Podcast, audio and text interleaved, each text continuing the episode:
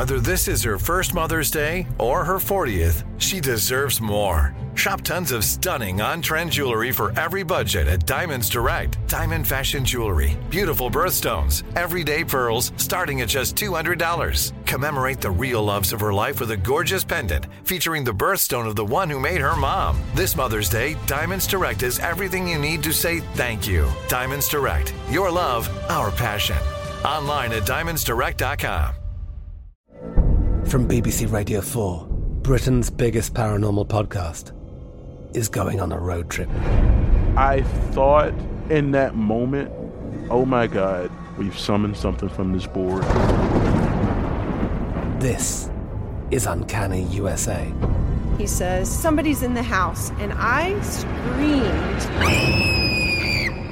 Listen to Uncanny USA wherever you get your BBC podcasts, if you dare.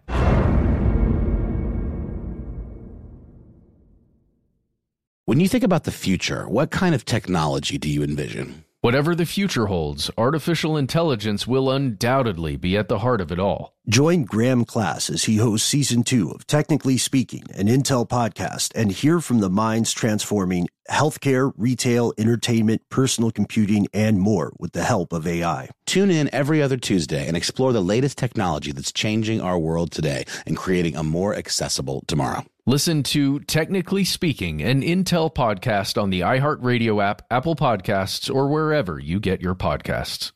What's up? This your boy Lil Duval, and check out my podcast, Conversations with Unc, on the Black Effect Podcast Network. Each and every Tuesday, Conversations with Unc podcast feature casuals and in-depth talk about ebbs and flows of life and the pursuit of happiness. Unlike my work on stage, I tap into a more serious and sensitive side to give life advice and simply offer words of encouragement, yet remind folks to never forget to laugh. Every Tuesday, listen to Conversations with Unc, hosted by Lil Duval on the Black Effect Podcast Network, iHeartRadio app, or wherever you get your podcasts.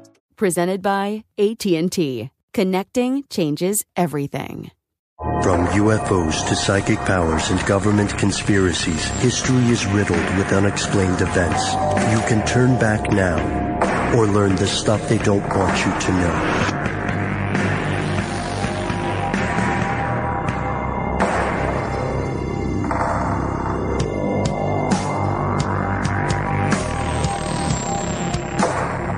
Hello, welcome back to the show. My name is Matt. My name is Noel, fighting a cold brown.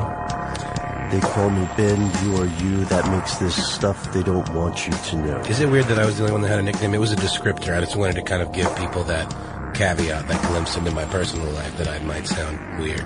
No, I thought it was well done. I thought it was smooth. Makes sense. Thanks, fellas. Yeah, of course. The episode you're tuning in to hear today is a sequel to uh, an episode we did earlier last week when we covered the top conspiracies about Donald Trump in our series Election Part 1. This is Election Part 2, ladies and gentlemen. So what do you think we would, we would possibly cover? What in the, in the realm of wild guesses would be out there? Jill Stein? Is this a Jill Stein episode? You're getting closer. Okay. Mm, who's the guy in Utah? Evan Brigham Young, Gary Shandling, McMullin. Oh, Gary Shandling. Is it? This has got to be a Gary. This Shandling is our Gary episode. Shandling episode. Yeah, long time in coming. Uh, this is, uh, as, as you probably know, because most people do check the title of a podcast before they listen. This is our follow up when we look at the top conspiracies concerning the Clinton campaign. Now, a lot of people were pretty, um, I don't know if I want to say sensitive, passionate. Passionate's a great one on our YouTube channel where we released a, a video that was a, a sh- much shorter version, an abbreviated version of top Trump conspiracies. Uh, a lot of people didn't didn't think we were going to do uh, the same thing with the Clinton campaign, and I just have to say I spent a lot of time going in comments and replying to people with when you watch the video you're commenting on, you'll see that we say we're covering the Clinton thing. And, and I can understand that politics can be, um, you know, a very touchy subject for a lot of people, but we endeavor to, we endeavor to be as objective as possible, reporting what other people are telling us and then exploring it a little bit, which means the first thing we have to do is a bit of a disclaimer, just like we did in the earlier episode. So like I said before, politics are passionate, touchy, if you will. Mm-hmm. In the United States, most citizens are what are known as low information voters, which we talked about last week, meaning that a political party um, largely gets its support in much the same way as a, a sports team or, um, you know, uh, a film star. hmm Yeah. So people might say, I love the Dallas Cowboys or I love the Atlanta Braves, no matter what. If they're doing a bad job, I still am committed to them, which doesn't really translate to, to politics, but it does have pose a danger to uh, critical thought, right? Because after all, you don't want the other guys to win, do you? So you might still vote for stuff that you largely don't agree with. And that creates a situation where policy could take a backseat to spectacle, regardless of your political affiliation.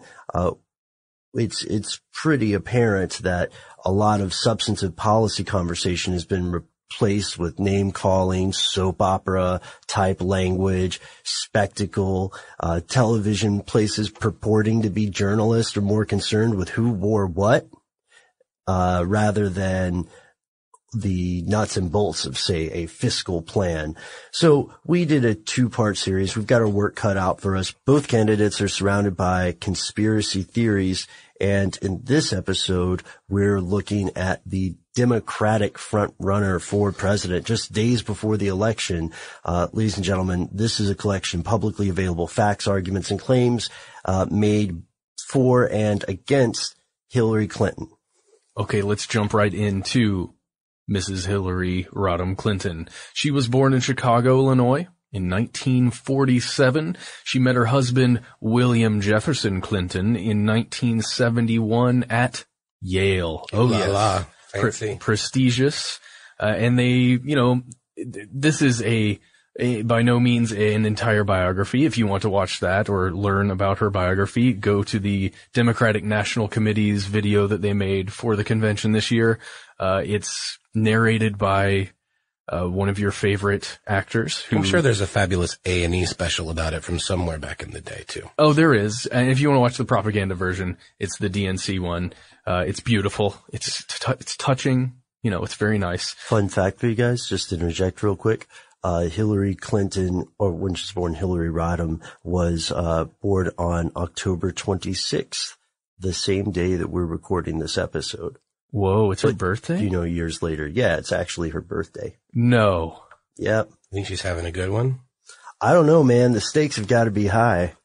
Yeah, the pressure. Does anybody have a good day if they're running for president this close to the election? you know I mean? Very good point you make, Ben. okay. So, uh, in 1975, uh, Hillary and Bill married. So they became the Clintons. And that name, that, uh, power couple, the Clintons, will... Apparently he kept making eyes at her in study hall. And finally she walked up and introduced herself and said, well, if you're going to keep looking at me like that, you might as well know my name. I'm Hillary Rodham. And then she kissed him on the mouth firmly. And the rest is history. I feel like you're adding some details there. Is that true? Well, everything up to the, the passionate mouth kiss. But, That's, you know, that's the part they want you to Uh. believe.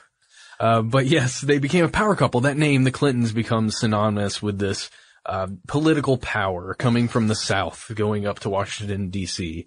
Um, it it doesn't happen very often when Southerners get to go up there and grab the reins of power. Uh, I was thinking about Georgian, our Georgian president, Jimmy Carter. Jimmy Carter, that went up there. Um, trying to think of very many others. well, uh, the problem with Jimmy Carter is that while nearly everybody on any side of the aisle agreed that he seemed like a very nice, even noble personality, he wasn't as effective a president. Uh, so the interesting thing about this episode is that Bill Clinton, William Jefferson, mint julep Clinton is going to pop up in this a lot. And initially it might seem strange to say, like, well, if this is about one person named Clinton, why do we keep talking about the other one? And that's because they were inextricably aligned. They were, as Matt said, a, a power couple. So as they both rise to prominence, uh, Bill Clinton in legislative and public service and Hillary in the world of private law, they are, uh, working together and their opponents, of course, have some problems with working in, in that regard, right? that's where they say something's rotten mm-hmm. in the state of Arkansas. Uh, however, if we're just sticking to the, uh, we're just sticking to the facts right now before we get into speculation. We have the same ability that uh, we have with Donald Trump, which is if you want to learn their current policies, it's just an internet search away. It's literally their name plus policies, and it'll show up um, in your search bar. It should uh, display a list of quotations from these people, yep. actual quotes it has it has a pull down menu for each one, mm-hmm. which is mm-hmm. really nice. So you can parse through it pretty quickly if you want to, or you can take your time. Whether you support or oppose a candidate, I would say especially if you oppose a mm-hmm. candidate, it is your responsibility to know what you are supporting or opposing. Don't be that kind of person who just says, you know, my grandmother was a Republican or Democrat and my father was a Republican or Democrat and therefore I am whatever because of the family line. Cause of the, the bloodline. That's not the best critical thinking. I think we can all agree. Uh, one last thing on these, the, the search that you can do for policies. What you're not going to find in here are, uh, quotes from anything that has been leaked from a third party source about a candidate or even words spoken by a candidate that was leaked. Right. Yeah. You're not going to find those uh, in these Google searches for one reason or another. Yeah, that's true. These are just on the record mm-hmm. statements, usually in the in the mainstream. So you won't find any um, you won't find any leaked audio, or you won't find any leaked emails or transcripts or any of that stuff. Right. Uh, another thing uh, that we know about is that similar to the Donald Trump campaign in in many ways over time, uh, the Clinton campaigns, or actually Hillary Clinton, the individual politician, mm-hmm. has evolved their views. So these policy issues have changed over time. And of course, that's often going to happen when someone has such political longevity as as both of the Clintons. And originally, uh, you will hear people say that Hillary Clinton was in her younger days fairly conservative. So other experience, uh, Hillary Clinton. So we had said that Donald Trump rated, um, his experience in the business world as equivalent to public service. Hillary Clinton has, uh, less business experience, more on the public service end. She was New York Senator from 2001 until 2009. Then she was famously or infamously Secretary of State from 2009 to 2013 after withdrawing, after conceding, uh, the first presidential election she ran in. Uh, and then she worked closely with the then President, uh, Barack Obama to enforce foreign policy and her activities as Secretary of State have given uh, given rise to a lot of stuff that we'll hear about in our podcast. Another thing people say is uh, people will rank her political activity when she was first lady mm-hmm. uh, under the eight years of the first Clinton presidency as policy experience, and this will be both from her supporters and her opponents. So she was widely considered by journalists to be one of the most politically active first ladies in office. You know, she had, she had the first office in the West Wing. If you were getting interviewed for a position in Bill's cabinet, you might have to go through an interview with her team. And do you think interns were vetted? I don't sorry, know. I'm sorry. All right, I don't know. Do I wonder. it just it makes me wonder if that happened. I don't know. I heard they have an open marriage. Like how very House of Cards, huh? I mean, I, I, that's that that gets floated a lot, and given her, you know, toughness and uh, unflappability, given all those uh, sort of embarrassing things that came out would not surprise me. So that's like the scuttlebutt, huh? That's uh, okay. My mom thinks that's the case. Let's put it that way. Okay. All right. There we go. Now You- we know. You know, you don't have to reveal your sources. Seriously. Hi, mom. I, okay, just to drill back in, there is something to say, I think, about being in a room with these highly influential other political uh, people who are who are influential themselves on anything, like uh, whether it's a, another governor, a senator, a congressperson, any of that stuff. Just having Hillary Clinton being able to speak with these people, like as a first lady, Well, in that that absolutely position. counts as experience, if you ask me. I mean, it's, Yeah. you know, just literally experiencing the way these deals are made, being in the room, you know, even if you are an unofficial vote, more or less, that is very real life experience that she can then apply to, you know, the rest of her career path. So I think it's very fair to say that her tenure as first lady awarded her some level of experience in, you know, policy. and opponents who paint this individual as power hungry or something also point to Mhm. that as being uh, policy experience. They will they will say that it doesn't really count because it's underground and it was nepotistic. Yes. But uh, they but I think everybody agrees with Noel's point that this is it is experience to be in the room when that Mhm. stuff happens. And then uh, when we when we mentioned some of the other stuff, uh, appointing, vetting White House staff, stance on gun control, one of the first big uh, nationally recognized pushes in recent history, which sounds very qualified, but I assure you is necessary. Pushes for healthcare Yes. came uh, from uh, spearheaded in many ways or sponsored by uh, Hillary Clinton and it was ultimately unsuccessful, but a lot of people talked about that plan when the next one, the universal healthcare, uh, compromise, the, the Obama, uh, care, as it's so often called by its opponents, or The Affordable Compromise Act. the, the ACA, um, yeah, uh, the, when that came out, people thought it harkened back to, uh, in many ways, the Clinton, um, the Clinton plan, although it was actually based, full of fun facts today, Mhm. on Republican Mitt Romney's, uh, original plan for Massachusetts. So, And it was more of a single payer plan, like a, mhm. it seemed to be more open and quote liberal, you know, everybody pays, everybody gets health care kind of thing. Almost a tax. right. Yeah. And this is, uh, you know, there, we could do a whole episode. yeah, exactly.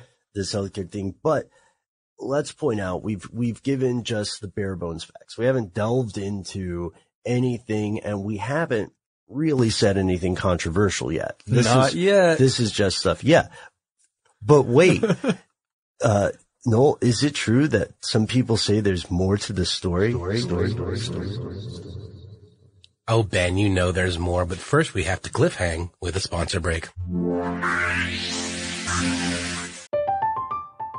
I'm Katya Adler, host of The Global Story. Over the last 25 years, I've covered conflicts in the Middle East, political and economic crises in Europe, drug cartels in Mexico. Now I'm covering the stories behind the news all over the world in conversation with those who break it. Join me Monday to Friday to find out what's happening, why, and what it all means. Follow The Global Story from the BBC wherever you listen to podcasts.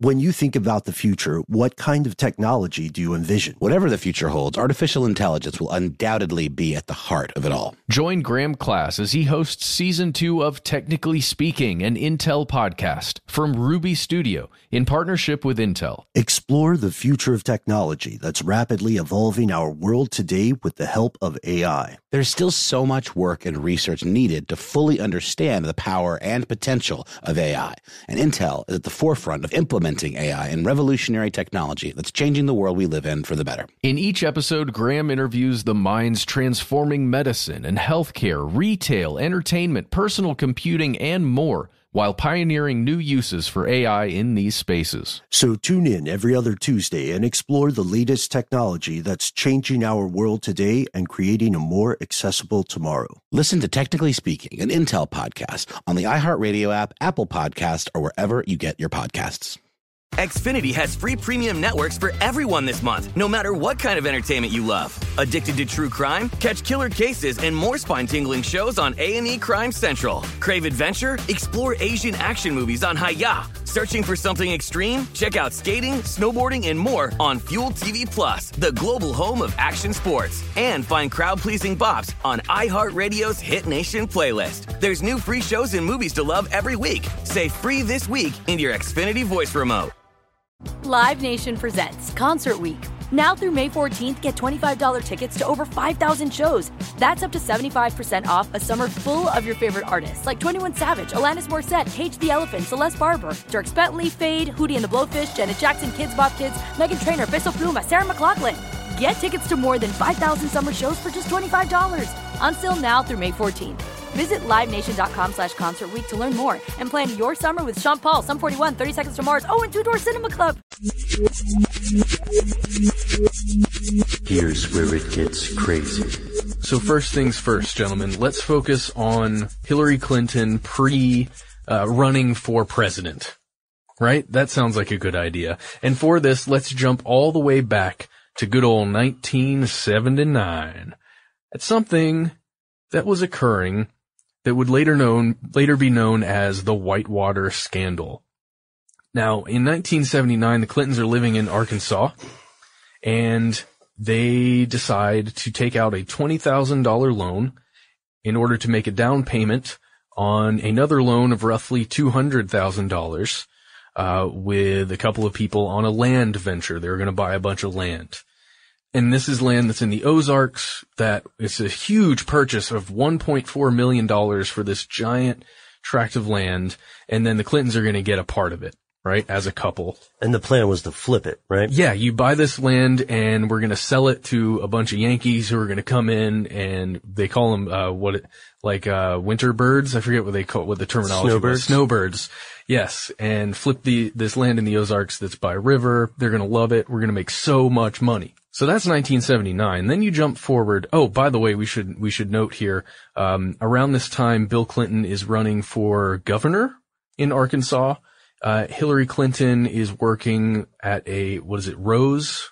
Is that what it's called? The law firm, The law firm, uh, Rose Law Firm. It's, it's very prestigious in this area and they're not making a ton of money. Ben, I think when we looked at it, it was around $50,000 together, some that, something like that combined income. Sure. At the time, Bill Clinton was working as the uh, AG, the Attorney General in Arkansas. So his salary in uh, the late 70s was about $26,500. If his campaign for governor succeeded, he would uh, he would get around a ten thousand dollar bump to thirty five grand. Uh, Hillary Clinton's salary at the time was twenty four thousand or twenty four thousand five hundred, and that's fifty one thousand one hundred and seventy three dollars in nineteen seventy eight dollars. Yeah, so not bad. No, in twenty fifteen dollars that would be a hundred and eighty six thousand. So not hurting for money by any means. Not hurting for money, but regardless, they took on a $20,000 loan to take on another $200,000 loan. And they didn't do it alone. No. They didn't get the loan alone. Correct. They had uh, two partners, uh, Jim and Susan McDougal. Oh, the McDougals. Yes. hmm Uh, so with these four people were complete owners of a thing called uh, the Whitewater Development Corporation. They all had equal shares and their sales pitch was one weekend here and you'll never want to live anywhere else. It's, it's so funny because for a long time there was no property on the land that they owned. They they just said, well, here's the property. You, you know, imagine, imagine living here on this property. Uh, but Hillary took out a loan in her own name for 30 grand or so and they decided to build like a spec house, like, uh, an example of what it would look like. So you could really envision your dreams living here. Like the model home from Arrested Development. Precisely like this.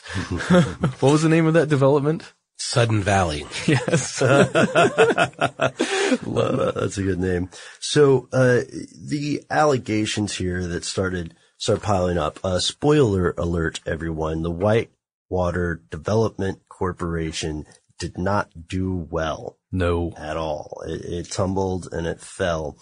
Uh, and part of the reason this happened was because toward the end of 1979, interest rates had spiked to nearly 20%. So people who would have bought a vacation home decided not to do it, as Matt said. Uh, Jim asked the Clinton family for more, uh, more cash to Mhm. pay interest on the loan. The Clintons, uh, later, and this is important, said they had no knowledge how this was used. Um, Eventually, Jim decides to go into banking and he gets the Bank of Kingston in 1980 and a place called Woodruff Savings and Loan in 82. He renames them Madison Bank and Trust, Madison Guaranty Savings and Loan. Uh, and then starts, the money starts getting sticky, right? Cause he, uh, he holds a fundraiser at Madison Guaranty to pay off Clinton's 1984 campaign debt of 50 grand. Uh, some of that's in McDougal money, some of it's in Madison money. Uh, then he starts getting embroiled with, um, what arguably would be, uh, nepotistic interest or corruption. Oh, yeah, yeah. So in 86, federal regulators realized that the, um, that some of his activities seemed pretty sketchy. So in 85, he had started a uh, construction project called Castle Grande. But the regulators in 86 thought that was a sham, just a way to move some money. Uh, so Grande earned two million in commission and fees from McDougal's business buddies, as well as some legal fees for Rose Law Firm, but it collapsed in 89 and cost the government four million dollars. Uh, this triggered the collapse of the Madison Guaranty. Federal regulators had to take over and the failure of this is estimated, of Madison Guaranty, estimated to cost the U.S. $73 million. So people will say that the Clintons had knowledge of this and participated knowingly in a financial conspiracy, a scam. Yeah. That's the, that's what the opponents will say or the people who believe in this theory. Well, and they'll also point to this as evidence of pay to play with both of the Clintons because uh, right after all this stuff started going down in 1979, uh, Bill Clinton was elected the governor, and then McDougal, Mr. McDougal, uh, was brought on into the state government as an economic development aide. Jim? Good old Jim McDougal, yeah, was brought on, uh, like into the, into Bill Clinton's government. Let's talk a little bit more about this idea of pay to play because that's been something that's been coming up a lot uh, in terms of potential conflicts of interest that have revealed themselves through some of the leaked emails, the WikiLeaks emails. All What is- right. what, what, let's just, what's a kind of base level description of what pay to play means in this context as applied here and maybe even to what's been going on with like the Clinton Foundation? Well, I've got a quote here. This quote comes from Stephen Sanders, who was in 1979 a director of Citizens Bank and Trust. I'm assuming uh, somewhere in Arkansas, uh, possibly near the Ozarks. I'm not sure, but he says, "quote You do things for a guy, and you get him indebted to a degree. At least you get access." So ultimately, ultimately, what it means is paying a little bit of money either in a donation, say to a foundation or to a campaign, or in this case to a land deal, uh, a loan for a land deal. And then you get a favor. You get appointed to a position. You, you know, you get preferable treatment in some other deal of some sort. That's the whole idea. Even if it's just access of being in the same room. Just being in the room, just having Yeah. an audience. Mhm. Yeah, that's what I thought. So while this stuff all, all starts happening in the late 70s, 80s, it really comes to a head in the national media. A, a lot of people don't know about this and frankly, a lot of people tune out when they feel like they have to spend more than five minutes learning something. So you hear, you know, um, political figures in Arkansas implicated in uh, financial dealings, land swaps, and uh, even cattle futures come to play a role. so a lot of people, a lot of people, this just sort of whooshed over their heads until uh, 1992, when a New York Times reporter asked Bill Clinton about the failure of the Whitewater Development Corporation, and then they report it. And when it's in the Times, a paper of note, people take what Note. Yep, exactly. Nailed it. And so in 1994, a fellow named Kenneth Starr was appointed by a three judge panel to continue this Whitewater investigation. Uh, and he was, he was replacing a guy named Robert Fiske. Robert Fiske had been appointed by the attorney general, uh, to head this Whitewater investigation to see what was, um, what was going on with those transactions. Uh, were they legal, right? To see, and there were allegations, two big allegations surfaced. One that Bill Clinton pressured a businessman in Arkansas named David Hale to make a loan that would benefit Clinton and uh, the owners of Madison Guaranty, uh, the McDougalls. And two, that an Arkansas bank had concealed transactions involving uh, the Clinton campaign in 1990.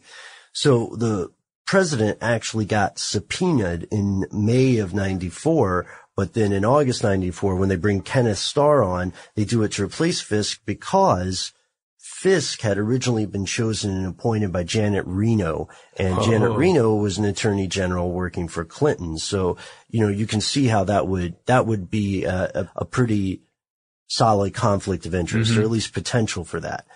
So here's what David Hale said.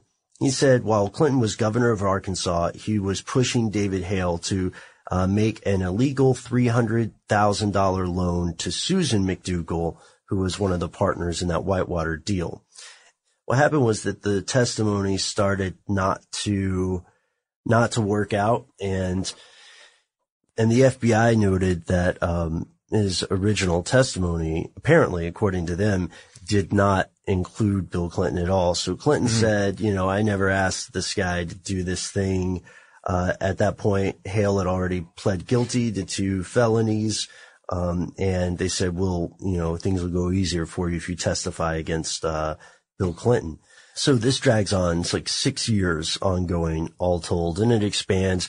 Kenneth Starr expands it into other things that are, um, not really related unethical still, but not mm-hmm. really related, like the Monica Lewinsky stuff. And this, uh, this entire time, though Hillary Clinton is also being, is also one of the people of interest in here. Eventually, Jim and Susan McDougal were convicted on, uh, several different charges. One, uh, that Susan McDougal got was, uh, for contempt of court because she refused to answer some questions. Uh-huh. Uh, when Bill Clinton left during his final days in the presidency, he pardoned Susan McDougal. Well, well, well. Uh, and James McDougal, after agreeing to cooperate with Ken Starr, he died in prison. Allegedly at the hands of some unknown Clinton henchman within the prison. Uh, that's, that's a theory put forth by several people. One, uh, one caller to Rush Limbaugh at the time said, quote, chalk up another body to Clinton. Well, that seems legit. Well, I mean, it, there are multiple people. It wasn't one. Yes, this is just a quote. Call. This is just a quote. Right. So a guy named Vincent Foster is working as a deputy White House counsel when he's found dead in Virginia's Fort Macy Park in July of 1993. His death was officially ruled a suicide, but, uh, there's an attorney named Miguel Rodriguez who was, uh, the head investigator for Ken Starr at the time. He disagreed. Instead, he alleged Vince Foster was clearly a victim of murder and authorities uh, Starr included, had suppressed evidence of a second gunshot wound through Foster's neck.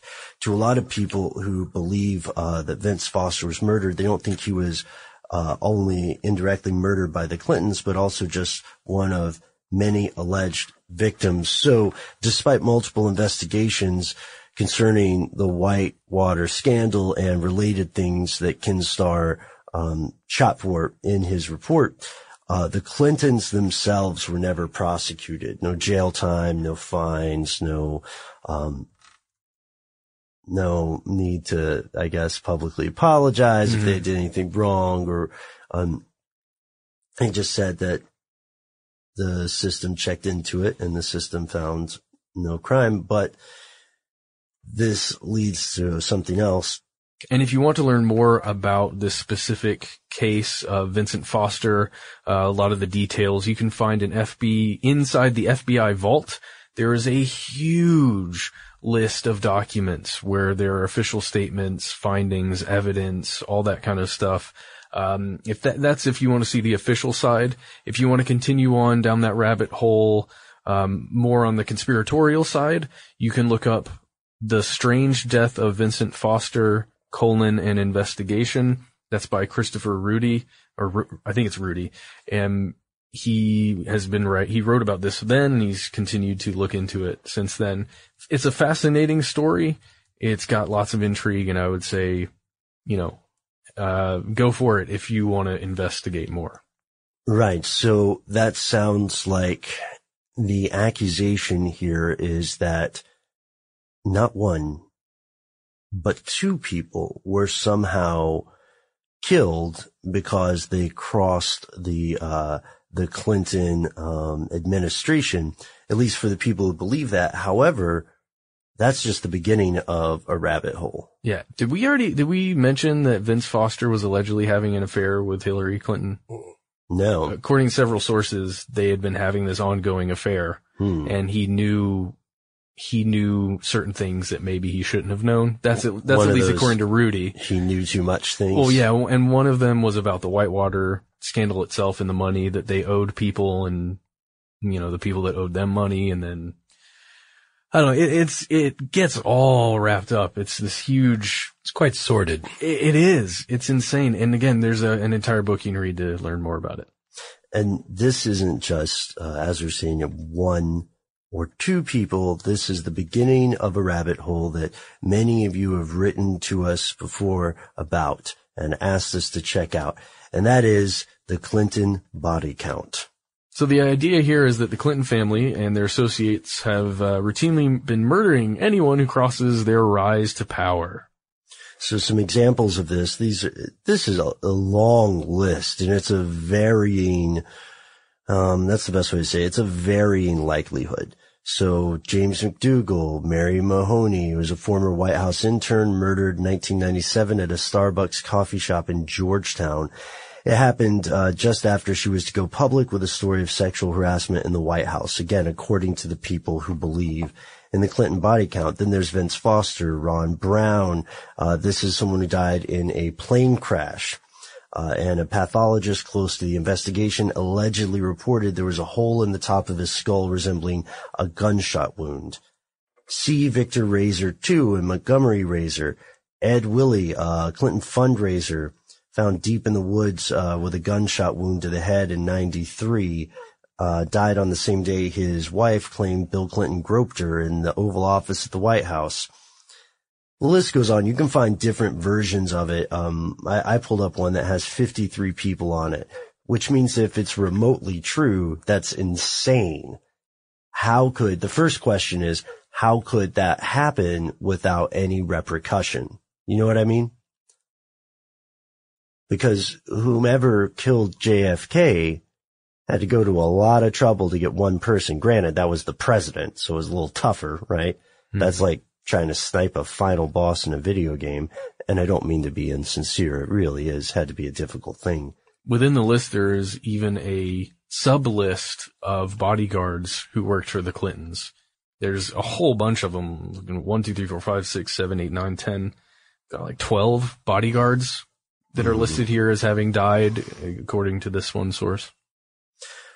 Right. And so we read some examples of this with different, um, different causes of death, different ideas. And for people who don't believe in this, they'll say, well, you know, you're just reading tea leaves. You have confirmation bias. People just die all the time. But there are a lot of, uh, gunshot wounds here. Um, there are multiple on that list and they're grouped by purported information they would have on specific cases, right? And these people are known associates Mm-hmm. of the Clintons in some form or fashion. Yes. Yeah, and so we we wonder, you know, there's it's it's no secret uh, that at the top of at the at the top of any hierarchy, there's going to be a lot of corruption, a lot of dirty deeds are done, I guess, fairly expensively. I hate to break the lyrics there, but uh, we had another another guy who shows up on the list who might be familiar to longtime listeners is a guy named Danny Casolaro, an investigative reporter who slit his wrist purportedly in the middle of his investigation.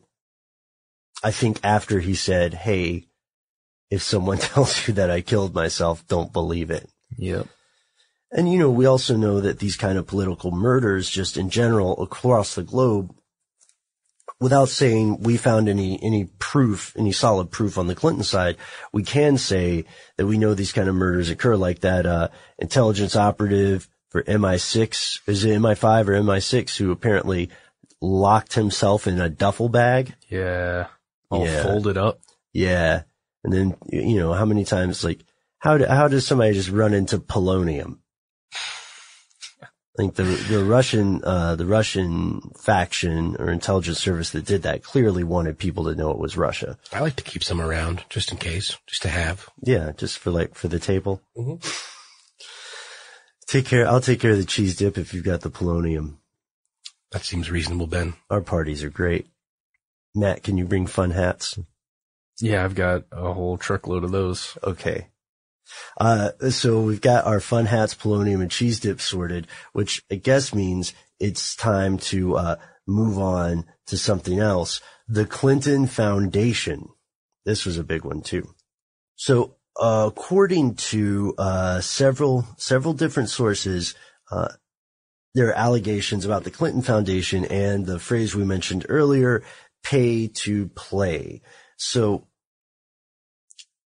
a lot of folks who are opponents of the Clinton campaign argue that there is dirty money that was going into the Clinton Foundation during um, Hillary Clinton's time as Secretary of State, and that this uh, this money was essentially functioning as a bribe to have Clinton use her influence at the State Department to get a more favorable outcome for somebody you know, like 12 million from the found, from the King of Morocco to the foundation. And, uh, the, the question is like how much, how much influence really occurred there. We do know in the past that there, there have been political machines where someone says, you know, well, donate to my, uh, my, uh, home for elderly orphans and I will make sure that you get that uranium mine that you wanted. And, uh, w- yeah. I don't know. It sounds more to me like a meet and greet, you know, with a rock band or your favorite singer, you but, know? But didn't we just discuss that that meet and greet session alone can be uh, some form of influence? That's true. But so could meeting NSYNC. You know, if I paid a bunch of money to go to a meet and greet with NSYNC and they just happened to, you know, make me the fifth member of NSYNC. How many people were in NSYNC? I forget. You know, that, that would be life changing for me and totally worth the investment. But that isn't necessarily going to happen. That's not guaranteed to happen, right? No, It's but just it- the potential for it to happen. So is this kind of behavior illegal? Hmm. The legality is aside. I, I would just say that if you decide not to have that meeting, not to pay the money to go and have the handshake, then you're guaranteed to not be heard on whatever issue it is you're trying to push. You gotta try, you know, I Yeah. mean, everyone's got their dreams, but no, seriously though, I mean, this is obviously a, an ethical question, but is it illegal? Right. Yeah. And, and more importantly, are they actually using the foundation to launder money from shady characters or something like that? Uh, the show, uh, last week tonight had a, had a great piece on some of these implications and indictments. For instance, you know, you could read a headline that says King of, uh, Morocco or, um, elderly Nazi or whatever donates money to Clinton campaign and then they make a deal with someone else. But depending on the way the money is distributed to a foundation or what kind of faucet it comes out of, the person who is behind the money may never be revealed.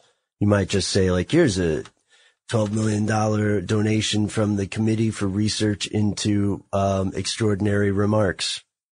And you will have no idea that's, you know, George Soros or the Koch brothers or, um, who's like the most evil person right now? Rothschild? I don't know. I don't know. The Philippines head?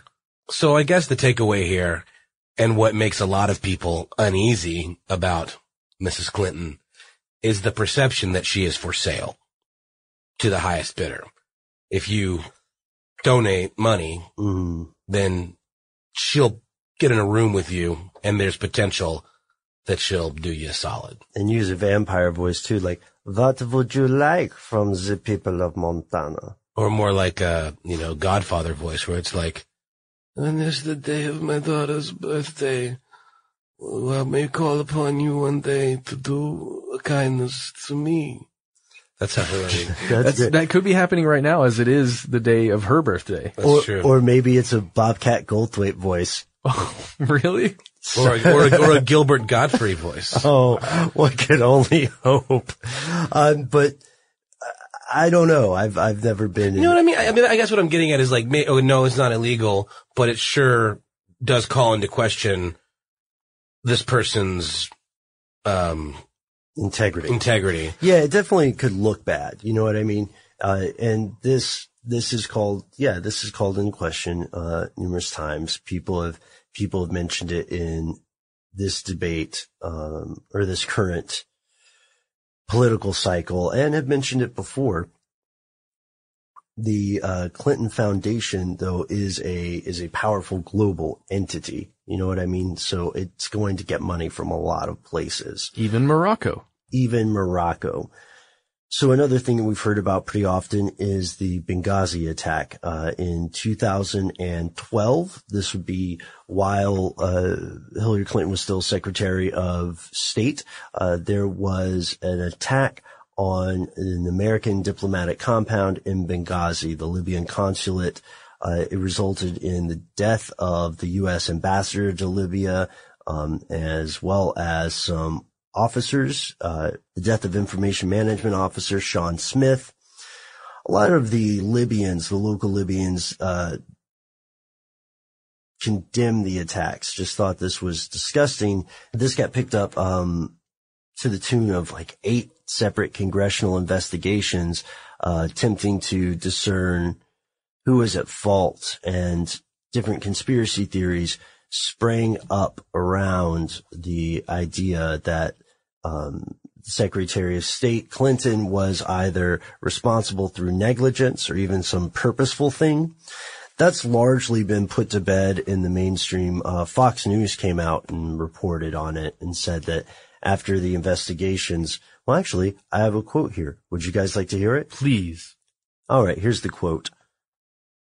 The House committee investigating the deadly terror attack in Benghazi today released its report. After a two-year, $7 million investigation, the eighth investigation to date, the authors of the report make no new accusations or provide no new evidence of wrongdoing against the former Secretary of State, Hillary Clinton. So, for many people who are opponents of uh, the Clinton family, they're thinking, oh, they just house of cards it once more and somehow finagle their way out of something. But for other people, it's like, uh, did the, did political opponents just attempt to make, uh, um, a means of attack, right? And that's a good question whenever you are this far along in the election process. And these are all things that happened before Hillary Clinton was this far, like was even mm-hmm. really running, uh, for president. The, for the second time. For the second time. Yeah. So, that leads us to the but wait, there's more moment, which is what happens during the election. Well, I think we've about made it to modern day, shall we say, um, with all the hubbub going on right now with this uh, 2016 presidential election. But before we hop into that good stuff, let's just take another quick little sponsor break.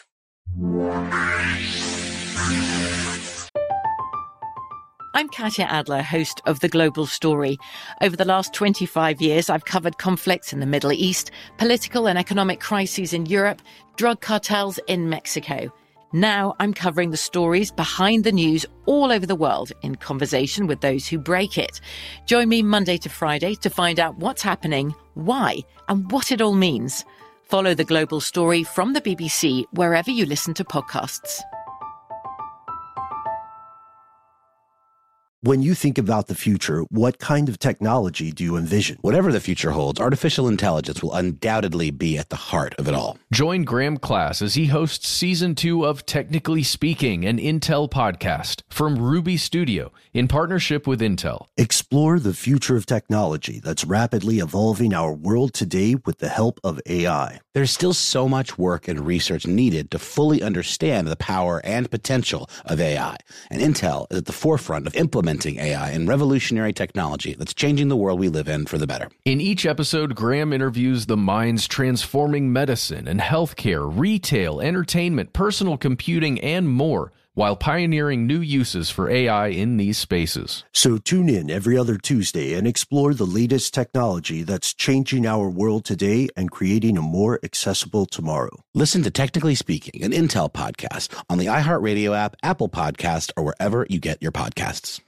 Xfinity has free premium networks for everyone this month, no matter what kind of entertainment you love. Addicted to true crime? Catch killer cases and more spine-tingling shows on A&E Crime Central. Crave adventure? Explore Asian action movies on Hi-YAH. Searching for something extreme? Check out skating, snowboarding, and more on Fuel TV Plus, the global home of action sports. And find crowd-pleasing bops on iHeartRadio's Hit Nation playlist. There's new free shows and movies to love every week. Say free this week in your Xfinity voice remote. Live Nation presents Concert Week. Now through May 14th, get $25 tickets to over 5,000 shows. That's up to 75% off a summer full of your favorite artists like 21 Savage, Alanis Morissette, Cage the Elephant, Celeste Barber, Dierks Bentley, Feid, Hootie and the Blowfish, Janet Jackson, Kidz Bop Kids, Meghan Trainor, Peso Pluma, Sarah McLachlan. Get tickets to more than 5,000 summer shows for just $25. Until now through May 14th. Visit LiveNation.com slash Concert to learn more and plan your summer with Sean Paul, Sum 41, 30 Seconds to Mars, oh, and Two Door Cinema Club. So the allegations reached a fever pitch. The conspiracies on both sides uh, became more and more frequent and more and more, I guess, prominent in the national debate when the elections uh, and the campaigns actually began. The biggest one, of course, which we had mentioned before, is the idea that there was a rigged election. Yeah, in the primaries first, with the DNC working in uh, with the Clinton campaign to make sure that Hillary Clinton would be the nominee and to shut out Bernie Sanders, who was gaining more and more popularity as they got towards the convention. Especially considering the DNC chair, Debbie Wasserman Schultz, um, had worked with Hillary Clinton on her previous campaign. Yes. Yeah, uh, and was the head of, you know, the DNC, so supposed to play fairly at all times. However, it seems like they haven't, um, it seems like that when the rubber hit the road, that was not the case. And it was strange because for a lot of people who were supporting Bernie Sanders on the Democratic side of the debate, uh, they were feeling in a way this very similar to what some Trump supporters were probably feeling where they thought, you know, this was a candidate who was running not just against the other party, but against the big wigs and the fat cats of the establishment in their the own fat wigs. The fat wigs and the big, big cats. cats. Mm-hmm. and all the fancy pants unicorns. Mm-hmm, mm-hmm. With their unbendable pinkies and their monocles and their, uh, cravats. Yeah. Their bubble pipes. Their fa- fancy pretzels. True. It's true. Nothing but the best. Uh, but yeah. We kid, but you know. We kid, but those are all real things. Well, the, the actual people who control the system currently. Yeah, aka the political class. So they felt, many of these people were Bernie Sanders supporters, felt that they were, um, they were being suppressed by this system that was built to, um, create the illusion of choice rather than the actual agency of choice. Debbie Wasserman Schultz got a lot of flack from that And to be honest, looking at it, this is just my opinion. It doesn't look good. It certainly doesn't look unbiased.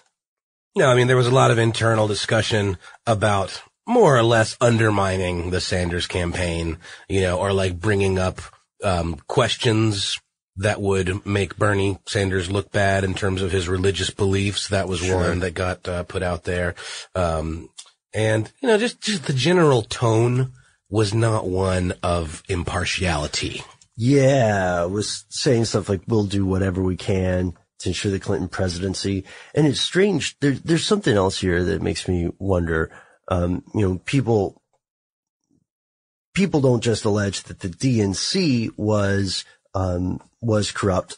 They also allege people, uh, who support Trump or support, um, another candidate like Stein or Johnson or whomever, including Donald Trump himself, allege that the current election is rigged, which we talked a little bit about last week. That's the idea that the Trump and Clinton campaigns were actually working together in concert in beautiful, glorious, political music making concert with one another to guarantee Mrs. Clinton's election. So the idea that Donald Trump himself was a, was running a false flag campaign to benefit the Clinton campaign. Yeah, you sum it up beautifully. And we talked about this a little bit last week, but to go, uh, just a step further with this, uh, there are people who will argue that this decision over the identity of the next president was decided back in Barack Obama's first term when, uh, when Clinton was given the, the door prize of American politics, which is the Secretary of State position. Yeah, yeah, and essentially that she gave up the nomination. She endorsed Barack Obama at the um what the DN at, At the the, Democratic. National Convention in oh I guess that was 07, 08 when that was occurring.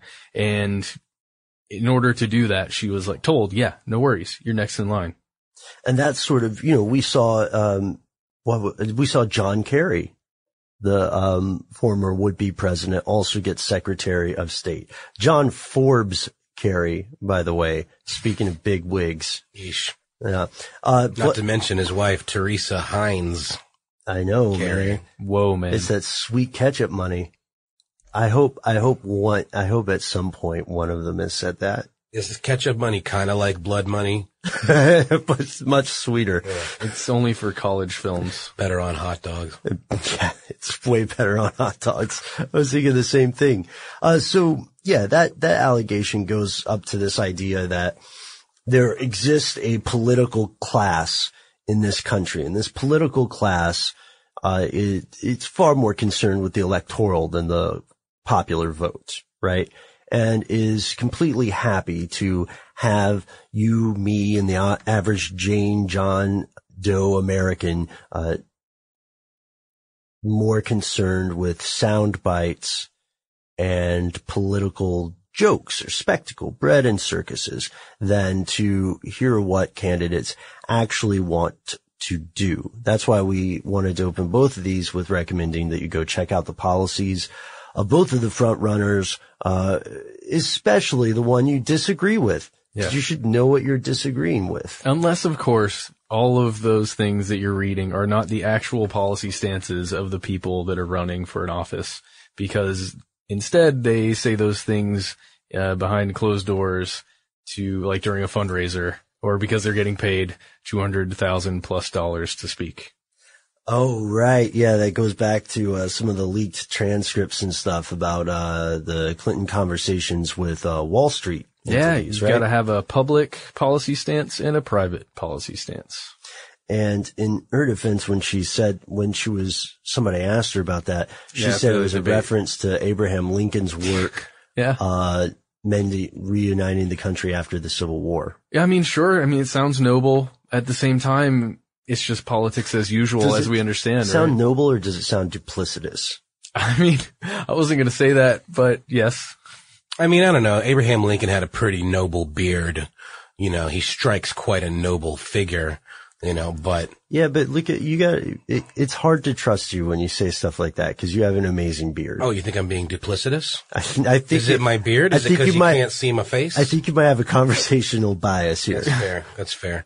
Well, you know, um, no, I just, I think it all comes down to this question of, you know, whether or not a candidate can be bought or if they are quote unquote of the people. Right. And, you know, even Barack Obama, not saying that he's been bought, but as much of a populist candidate in general as he seems to have been, sort of like a guy you'd want to have a beer with or, you know, go roller skating with or Uh-huh. something like that. I mean, you know, the guy has a public face and a private face, and he's going to make decisions as needed. And he's, he's not always necessarily trying to check off his list every single policy promise that he made when he was running. I mean, you say these things to get a certain demographic behind you, and then once you get elected, it's sort of like all bets are off. Yeah, I was going to ask, like, how much of this election stuff is pillow talk, you know? It's like, oh, baby, yeah, I love you. I love you, America. Come here. It seems like that's what most of it is. And maybe it's always been this way. It's just now, again, because of the internet and because of the advancements in technology, we kind of know better. At least more of us know better. Yeah, one would, one would hope, but there's, uh, all right. And that's the big argument that people are making about supporting Trump is that he represents moving away from that, you know, where it's like, no, he says what he thinks. He's, he's not full of it. You know, he is going to do what he thinks is best. Whether or not you believe that what he thinks is best is in fact a good thing or not is entirely different story. They're kind of a what you see is what you get What you see is what you get. There are people that are tired of this political, you know, jockeying and, uh, just pillow talk, as you say, Ben. I think that's completely accurate. And it's a little bit frustrating. And I think that's why a lot of people are, are very disenchanted with the whole process and feel very hopeless about it. It may also be why a little over 52% of the voters in this country in 2012 actually cast a vote for the presidency.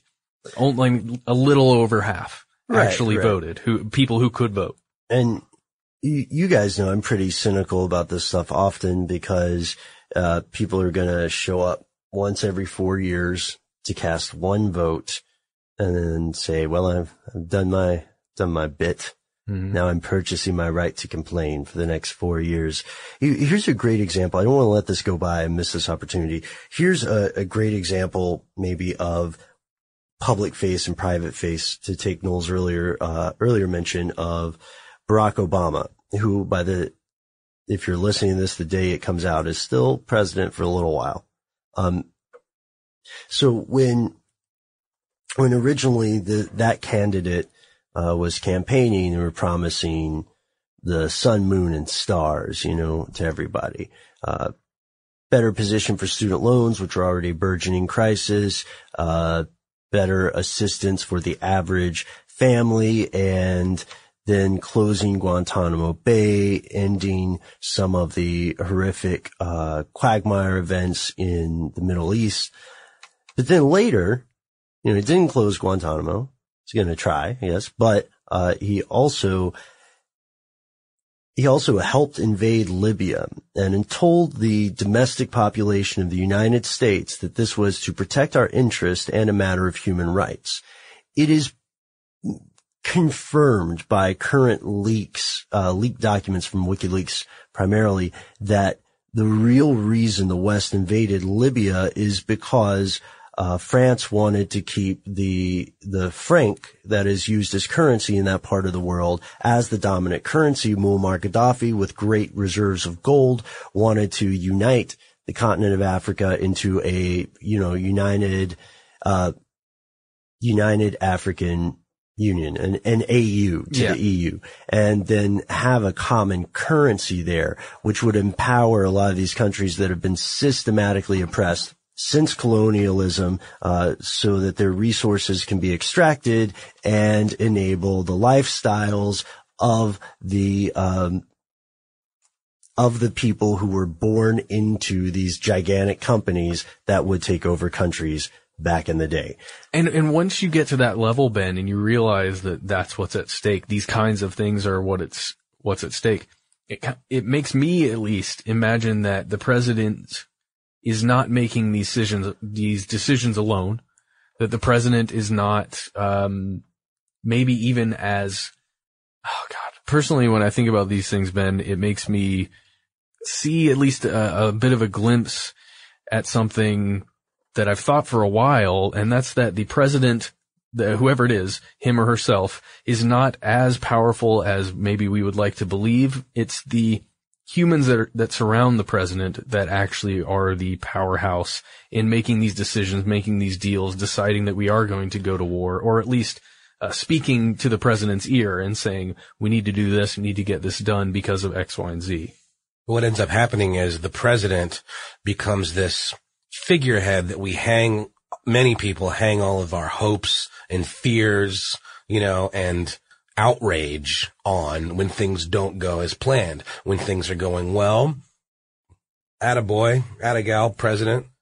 But when things are crumbling, it's all about the president. Yeah. Blame the president. That's the person that's out there in public that you can literally make the brunt of your frustrations.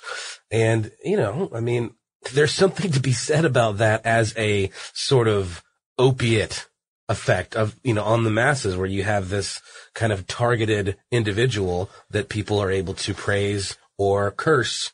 And it sort of takes the, um, focus off of the machinations that are really at work. I think that's a great point because when it goes to machinations that are really at work, if we talk, if we take it back to that private public audience, uh, Barack Obama's public audience was the American people and to a lesser degree, uh, citizens of other countries, uh, to whom the U.S. plays an instrumental role, like Canadians, right? And, uh, the private audience, however, was out, it was, was out in France, lawmakers in France and NATO saying, look, guys, the franc is really big to us and we're buddies, right? Well, yeah, and OPEC, all, all of OPEC. right. Going, hey, you know, we, uh, we actually need you to keep that money because we, we're backing all the oil with these currencies. So yeah, we're going to need you to do something, America. I can't speak to any OPEC involvement. I just know that France was definitely. Oh, sure. France definitely, but it's, I mean, okay, let's just say they are monetarily involved, even if they had no say. I see what your decisions. And so, sorry, we're getting, uh, I got us a little bit off track here, but you, you make a great point. So private, public, face. Email scandal that has been existing for a long time, still not prosecuted. Uh, Hillary Clinton used a private email server based in the basement of her home that used to be, uh, part of her husband's home office to hold thousands of official pieces of electronic correspondence. Why is this a big deal? Why does it matter?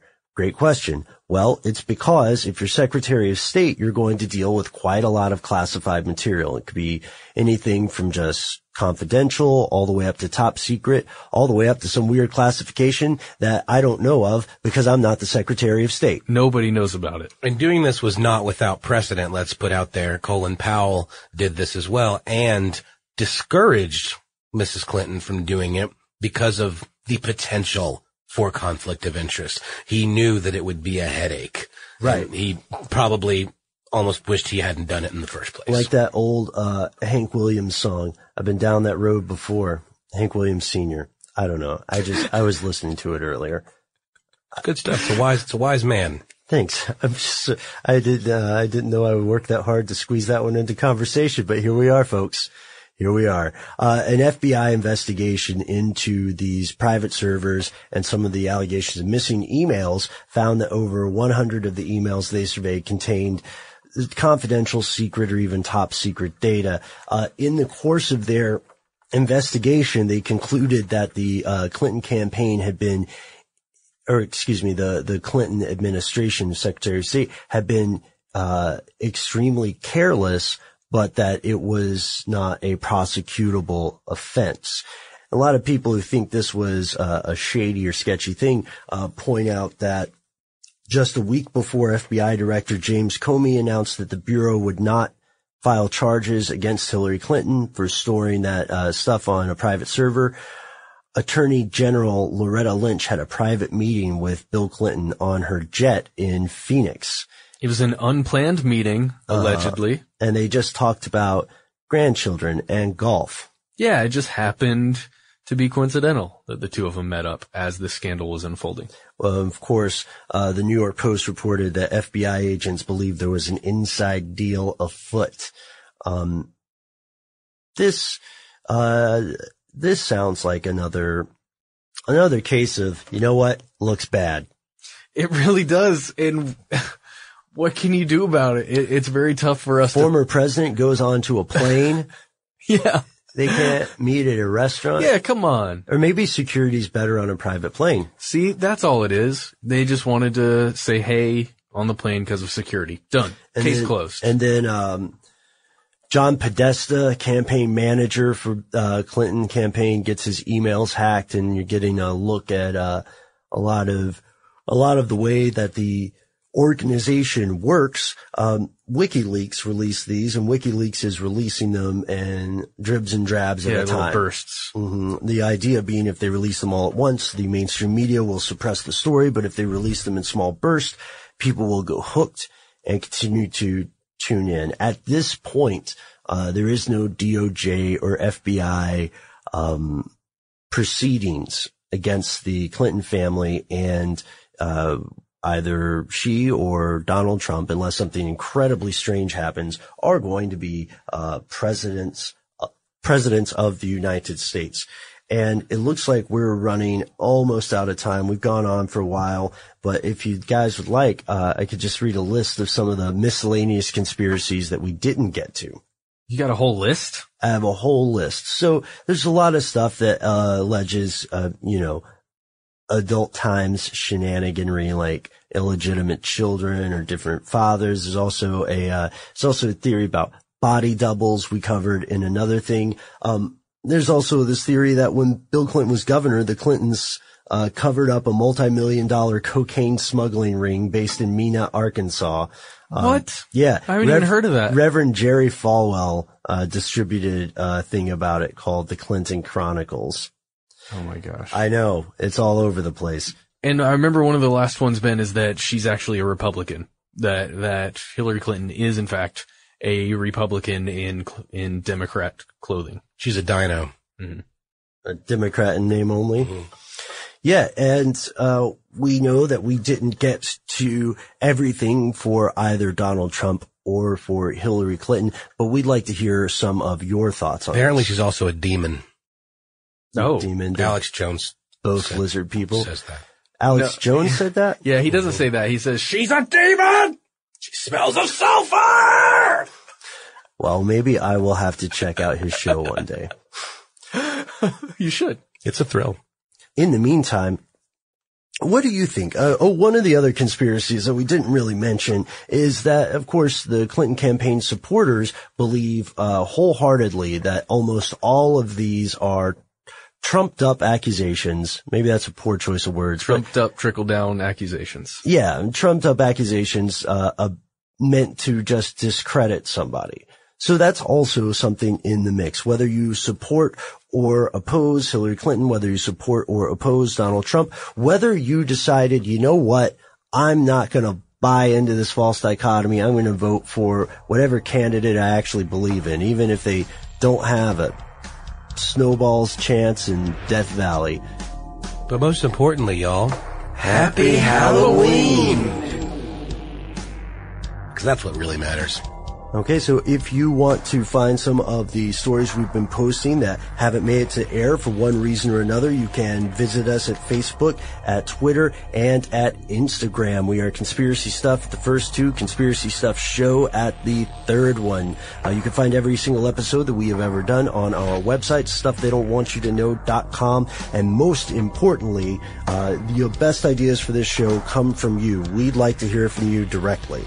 So if you don't want to do any of those things, or if you have seen Julian Assange and you confirm you can confirm that he is alive and well, send us an email. We are Conspiracy at howstuffworks.com.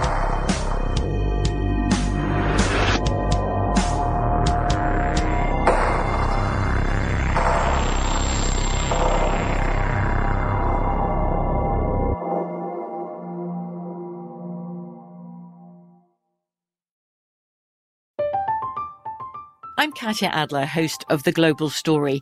Over the last 25 years, I've covered conflicts in the Middle East, political and economic crises in Europe, drug cartels in Mexico. Now I'm covering the stories behind the news all over the world in conversation with those who break it. Join me Monday to Friday to find out what's happening, why, and what it all means. Follow the global story from the BBC wherever you listen to podcasts.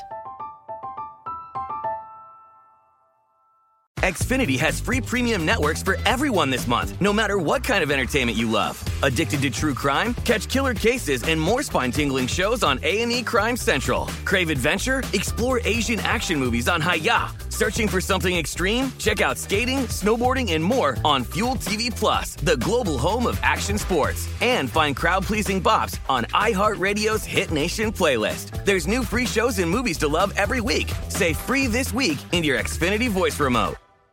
Live Nation presents Concert Week. Now through May 14th, get $25 tickets to over 5,000 shows. That's up to 75% off a summer full of your favorite artists like 21 Savage, Alanis Morissette, Cage the Elephant, Celeste Barber, Dierks Bentley, Feid, Hootie and the Blowfish, Janet Jackson, Kidz Bop Kids, Meghan Trainor, Peso Pluma, Sarah McLachlan. Get tickets to more than 5,000 summer shows for just $25. Until now through May 14th. Visit LiveNation.com slash Concert to learn more and plan your summer with Sean Paul, Sum 41, 30 Seconds to Mars, oh, and Two Door Cinema Club. This is it. We've got an Amex Platinum Pro on our hands, ladies and gentlemen. We haven't seen anyone relax like this before in the Centurion Lounge. Is he connecting to complimentary Wi Fi? Oh my, look at that, he is! And you will not believe where he's going next. The Amex dedicated card member entrance for the win! Unbelievable! When you get travel perks with Amex Platinum, you're part of the action. That's the powerful backing of American Express. Terms apply. Learn more at americanexpress.com slash with Amex.